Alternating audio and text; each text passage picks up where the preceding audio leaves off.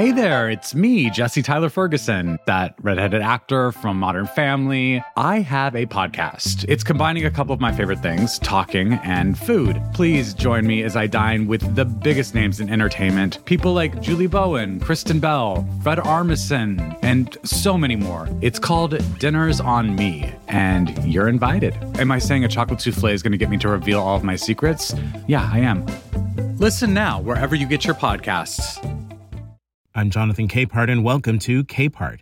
From the scorching bright clothing of Do the Right Thing to the vibrant African aesthetics across Black Panther and Wakanda Forever, my guest today has created some of the most recognizable costumes in Hollywood over the last three decades. They earned her two Academy Awards for Best Costume Design, the first black woman to ever win in that category in 2018. And when she won again in 2022, she became the first black woman ever to win two Oscars. Her name is Ruth E. Carter. In this conversation, first recorded for Washington Post Live on June 22nd, Carter talks about her new book, The Art of Ruth E. Carter Costuming Black History and the Afro Future From Do the Right Thing to Black Panther. We get into her move from theater to movies, the differences in designing for each medium, and her thoughts on her work helping to define Black style and culture. I feel like I'm creating a part of culture that will stand the test of time, that these people um, are, not unlike those who we knew, uh, those of our past, those of our present, and, and those of our futures. You started out wanting to be an actress.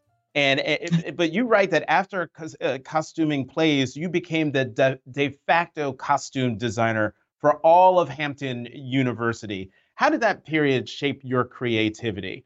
And how did you go from being an actress to costume design in the first place? Well, let's not think of uh, it as though I was an actress on the Broadway stage. I was an actress. I was a thespian in college, and I loved the theater. Um, it was a, a, a place of um, a cathartic uh, experience for me. I was a special education major when I started, and the theater was a place that I um, found a home in where I love to perform and uh, get into characters. And so it was an extracurricular activity for me, the acting part, and that I enjoyed. Um, mm-hmm. But little did I realize that I was going to start to take the theater uh, uh, major more seriously, and I changed from special education to theater arts um, uh, my sophomore year, mm-hmm. and and that uh, blossomed. And one time I auditioned for a play, and I didn't make the part and i went to the professor's office to ask him you know what happened because i thought i was pretty good as an actress you know. And uh, he says well we don't have anyone to do the costumes. Do you want to uh, try it and i thought okay you know the consolation prize but what i realized when i opened the door to the little costume shop at hampton university and there was really no one occupying that space. It became a learning lab for me, and I realized that I could explore all the characters and not just one. Mm-hmm. And, and, just to be clear, um, it's not like he said, "Hey, design the costumes," and that was your first time ever dealing with fabric and patterns and sewing machines and, and scissors and things. Like you were all you had already been doing that um, growing up. Uh, I, I, there was a sewing machine in my bedroom, but it looked like a desk. Uh, it was my mm-hmm. mom's sewing machine, and I was drawing on that desk, you know, growing up. And then one day I opened the big leaflet top, and inside, lo and behold, was a sewing machine. Uh, and in the little drawers, there were Singer patterns, and I just decided to create with the sewing machine. I, I didn't have like Barbie dolls and things like that to make clothes for. So I just experimented with uh, my own clothes and and redesigned, you know, my jean jacket and or mm. or a skirt into something else. So that was the the that was the beginning of it all. And so so then, Ms. Carter, was it diff- a, a, difficult? Was it difficult um, mm-hmm. to move from working on costumes in theater shops to working on film sets? Oh, yes, it's a huge difference. Um, but my foundation in the costume shops and theater um, helped me tremendously to focus on what the differences were between theater and film and what the similarities were um, the aesthetic distance is one of them. You know, when you're in a live uh, show, a theater, um, there's a whole spectacle on stage that's um, that's transformative, and and the play goes from start to finish. Um, with movies, it's all segmented. You shoot the beginning, and then you shoot the end, and then you shoot the middle, and uh, that that really takes you understanding the flow, the acts, the different acts, and um, the arcs, the everything that goes into what uh, creates the story. And that foundation I got in theater. The difference is that with film, you see everything up close. So there's um, there's a lot of detail that you can actually add to your costumes or the look of the production with uh, theater, those details are lost. The aesthetic di- distance you, doesn't allow you to see a lot of details. So there's a different, definitely a gentler approach to uh, filmmaking, uh, the filmmaking costume, co- process of costume design. So I want to borrow a line, the very first line in the forward of your book um, that was written by Danai Guerrera, and I know I've mispronounced yep. her last name, but it's a difficult she, one her first line is I knew her before I ever met her. And and that jumped out at me and resonates with me because yeah, yeah, you did Black Panther, you did Black Panther Wakanda Forever and Do the Right Thing and all these great movies. But to mm-hmm. me, the greatest movie you did was your very first movie, School Daze. Oh, School It is the it is the one Spike Lee movie I have watched definitely more than once, and certainly more than ten times. Um, talk about that moment because when you write about it, like you really put a lot of faith in this young, up and coming film director who called you up on the phone. You, if I remember right, you were living in Los Angeles. He calls you up and says, "I want you to work on on my uh, movie." Come to yes. New York. Um, yes. You went to your brother's, mm-hmm. and he guided you on how to come up with and how to come up with the presentation for what you yes. were going to present to Spike Lee for what became uh, one of the most iconic films uh, in his portfolio that I think gets overlooked on of all the things he's done. Talk about School Daze and how important that was to you. Oh, well, you know, we were all, if you would say, up and coming. Uh, that was the one person we knew in film, uh, Spike, and he'd graduated from NYU Film School, and so he was our fearless leader. We re- we really relied on him to give us the guidance that we needed to do a movie, and so I was excited.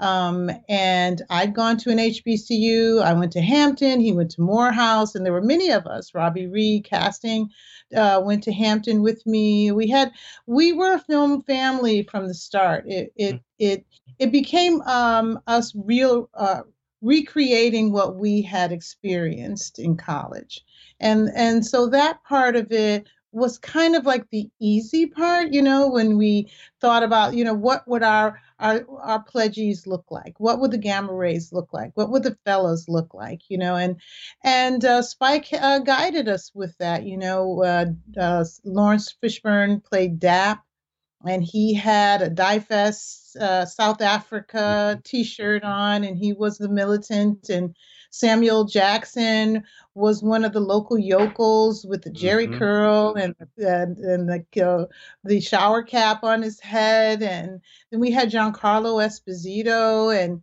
he was uh, he was the leader of Gamma Phi Gamma, the fraternity, and at that time there were a lot of uh, there were a lot of companies that were willing to support uh, young filmmakers like Spike Lee. So we had Nike and uh, so many other um, people that came in and gave us like uh, bags and book bags and all kinds of stuff. So we were supported as this little tribe of of young filmmakers that were creating a story about their own experiences in college. And yet it did have this this undertone this little dark undertone you know with the gamma rays really wanting to you know make their mark with the gammas. And and uh, we really did have a lot of fun. And i think that that film stands the test of time because it was done with so much heart. It was done with so much promise and hope for for our future it, it is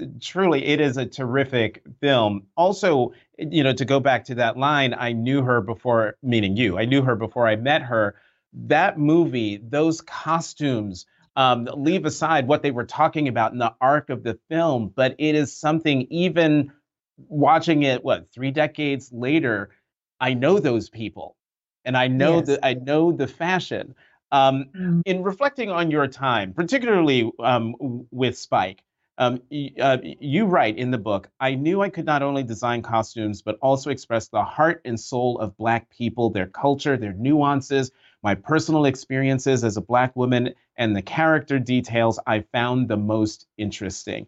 Talk more about how film allows you to convey the, the complexity of the Black American experience. Well, just like you said, you know, when you looked at the film, you said, I know those people. And even today, it's still relevant. And, you know, do the right thing is in the Library of Congress. You can watch it today and you and you and you feel like it's still relevant. And you know, when I uh, first got into uh, costuming, I wanted to work for the uh, Negro uh, Ensemble Company in New York City because they were doing some really powerful plays that talked about culture. When I went to the Schomburg Center for Research in New York uh, when I was uh, researching for Malcolm X and I saw all of these photographers and their images of Black people in Harlem in the 1940s and the 1920s. And I, I too felt like I know these people. You know, you see the faces. You the the decades might change, the costumes and the clothing, you know, still rings of familiarity to you. The faces especially. So if I do a film like Rosewood or Baby Boy, I feel like I'm creating a part of culture that will stand the test of time, that these people um, are, are, not unlike those who we knew, uh, those of our past, those of our present, and, and those of our future. So there is a connection that I think you feel when you look at the experiences and the um, you know the iconic um, um, occurrences like the Selma March. You know, there is something that you sense that you want to really bring to the screen when you're creating costumes. Well, speaking of the Selma March and also Malcolm X, Selma March um, is an historic event. Malcolm X is an historic figure. When you're costuming an historical figure like Malcolm X or John Lewis and the and uh, and the Selma Marchers. How do you balance the aesthetic of what historical figures were photographed wearing and your mm-hmm. interpretation of what you think they would wear? Well, there's uh, two. It's twofold. You do want to replicate the research exactly. I'm, I, you know, it's not unlike me to be on set with my research, with my photographs, and comparing what we are presenting to what was there. We're constantly surrounded by research when we're getting background dressed, when we're talking to sometimes the descendants of the march, you know, or people who were there when they were children um, uh, at the march and they're telling us about their experiences. And then there are those occasions when you are uh, you don't have the reference. So the research that you do about the person um, with Malcolm X, I went to the Department of Corrections and I asked to see his files um, that he had when he was in, imprisoned in Massachusetts. And I read all of his letters that he wrote to the uh, commissioner to get uh, transferred to other prisons that had better libraries. I, I saw his medical records. I, I, I did so much research and reading I felt like there was a tone and a tone to him, and that I could make some decisions on, you know, what he might wear in those times where we had no research to actually uh, compare it to. Mm. you know, and this is a great segue to an audience question that we have from Sue Ann Strom from Kansas. And she asks, What is your process for designing clothes for a movie? Do you research the story of the movie? So you just told us about your process of researching Malcolm X, but mm-hmm. what about, say, uh, Black Panther? How do you go about researching um, a storyline like Black Panther and then using that story and making costumes for the yeah. for the actors to wear? Well, you do uh, go back to the comics. Uh, you are ha- in conversation with the director.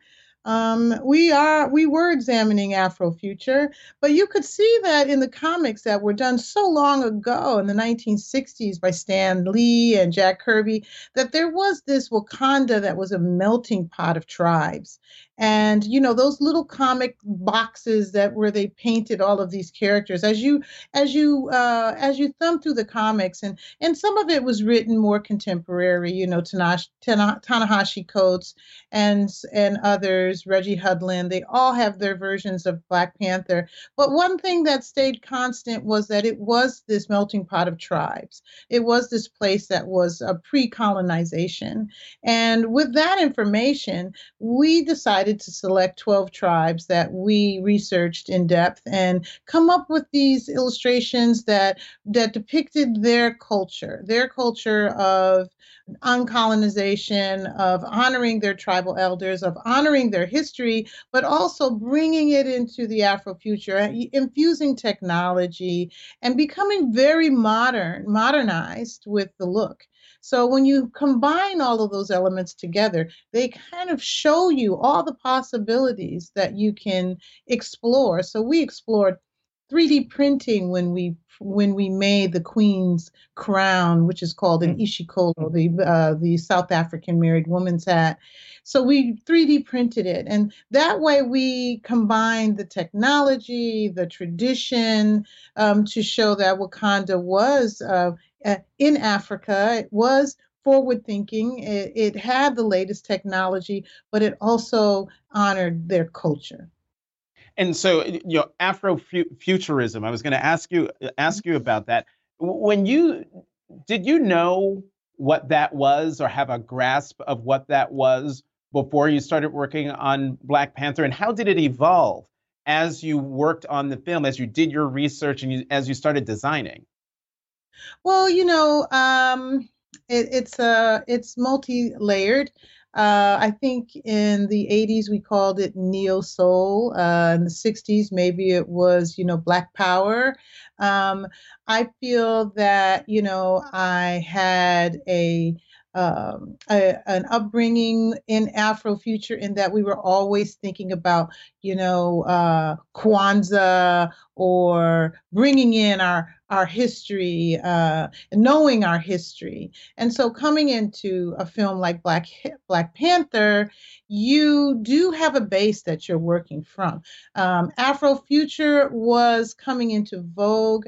Uh, I remember during my interview with Ryan Coogler, I showed him a lot of images that I had collected around the internet and of these beautiful dark hues with beautiful color and um, how it related to culture in an indirect way, and it was still fashionable.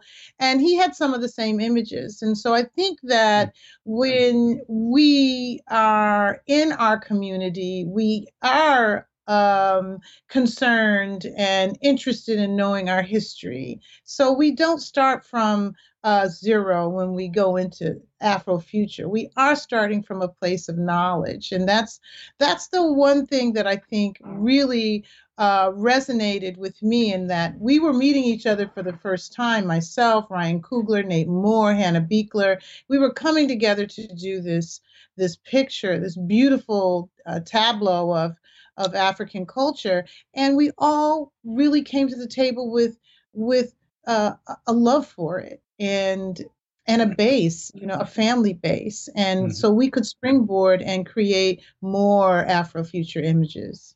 So let's talk a little bit of process. How do mm-hmm. you use? Um, well, do you use mood boards and collages uh, as part of as part of your process? How do they help?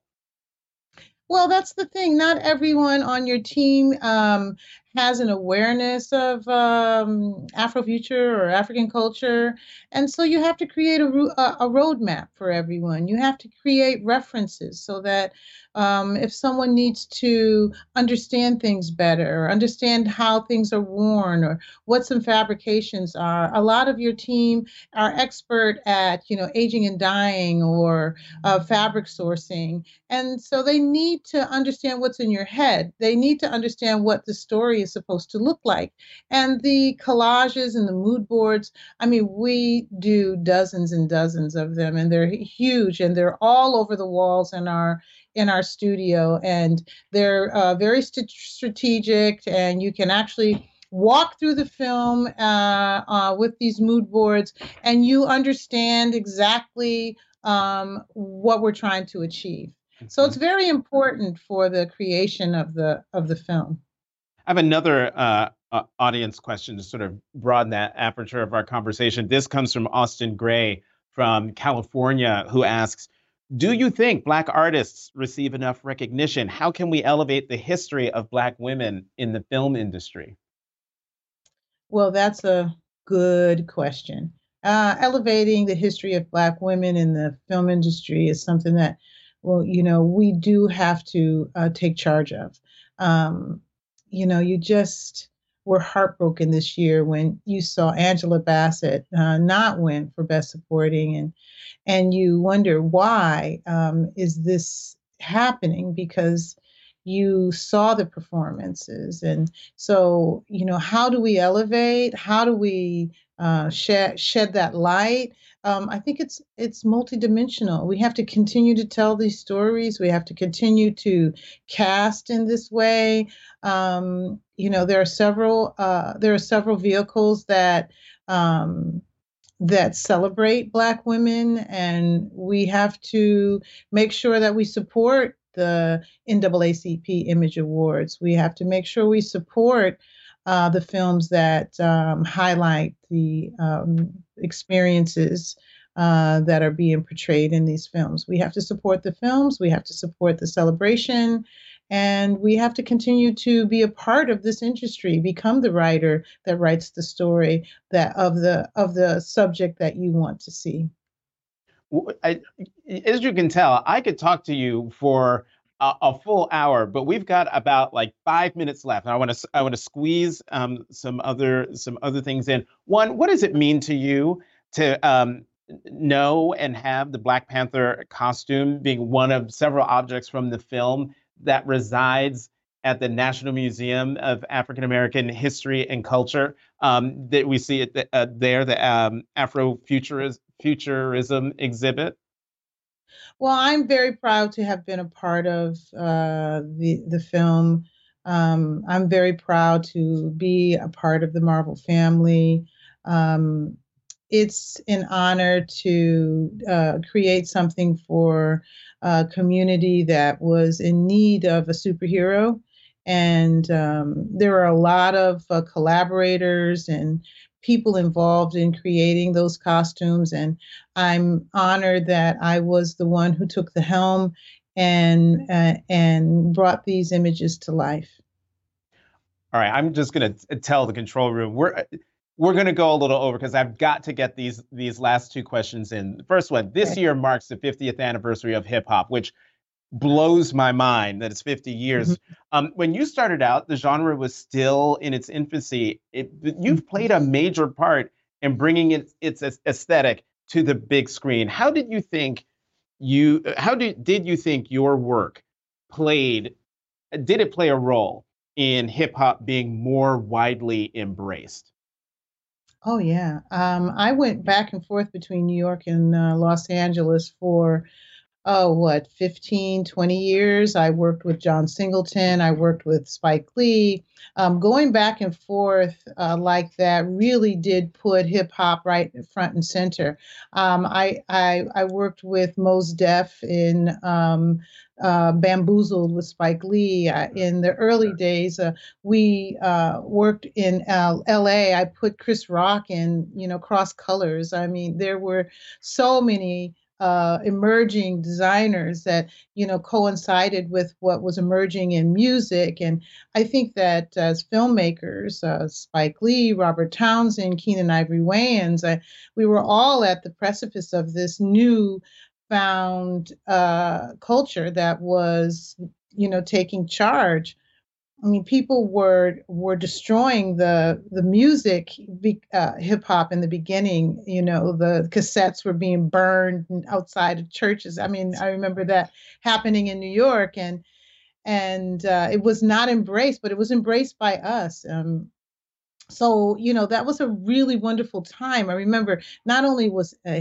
was it hip hop it was neo soul and and uh, you know it just felt very real and very much alive and very much a voice. I mean when you look at public enemy and their song fight the power opens up do the right thing um, there there you know there was a voice that we were embracing and i think we were the new generation um, it, there are some actors who who you've worked with on many films.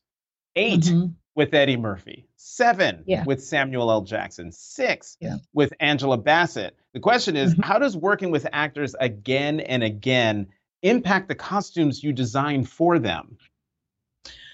Yeah, you know, there's a shorthand um, when you first work with them, you don't know what they're going to expect. Uh, you don't know how your relationship is going to play out. And when it plays out well, you're invited back to the table. And the next time you work with them, and the next time you work with them, you understand their process more. You understand that Samuel L. Jackson loves to uh, work with the costume. And I have created some unusual things for him, like an Oldboy, and I've done some, you know, silly things like in Do the Right Thing on Samuel Jackson, and you know, I've done some chic looks on him in Mo Better Blues, and he loves the costumes. And so, knowing that about an actor before they get there, you know how to prepare the room, you know what what kind of fun you're going to have, you know how much time to put in place for them. You know that after an hour, they'll still be down to trying on more things. And and that's across the board. Um, Angela Bassett, uh, you can see her thinking in in the fitting room. It's a transformative uh, process for her. Um, she's very trusting, and she will see what you have. She will wear it, and she looks at it, and you can see her mind thinking about her character and how she'll hold her body in this costume. So when you know that you can explore with them like that, then you are free to be creative. And that's the real wonderful thing about uh, working with an actor over and over and over again. I'm going to squeeze in one more. It's a battle between two really good questions, but we are out of time. So I'll, I'll, I'll end with the simpler one. What's one okay. film that you loved making the costumes for that you think gets overlooked? Oh, Sparkle. Oh my oh. goodness. Sparkle. Um, the creative element of Sparkle, the wonderful casting. I had so much fun working with Mike Epps and and it was like I was doing the Supremes. I was able to explore fashion and do Rudi Gernreich and um, also examine the 60s and uh, the actors were really excited about the costumes as well. So they we were all very much in support of each other and it was a really fun i can watch that film over and over and again and it and it really didn't do that well in the back box office but i thought it was fun to do and it looked amazing. Fabulous costumes and an even you know equally fabulous soundtrack as as well. Ruth e. Carter two-time oscar-winning uh, author of the art of ruth e. Carter costuming black history and the Afro Future from do the right thing to black panther. I could talk to you all day. Thank you so much for coming to capehart on washington post live. Thanks for having me. It's been a great conversation. Thanks for listening to capehart it's edited by nick roberts. We'll have new episodes for you every thursday. I'm Jonathan Capehart. You can find me on Twitter at CapehartJ. If you're looking for a smoking gun, I can absolutely guarantee you, you will not find it. In October 2001, a series of letters filled with a deadly powder called anthrax were dropped into the U.S. mail system.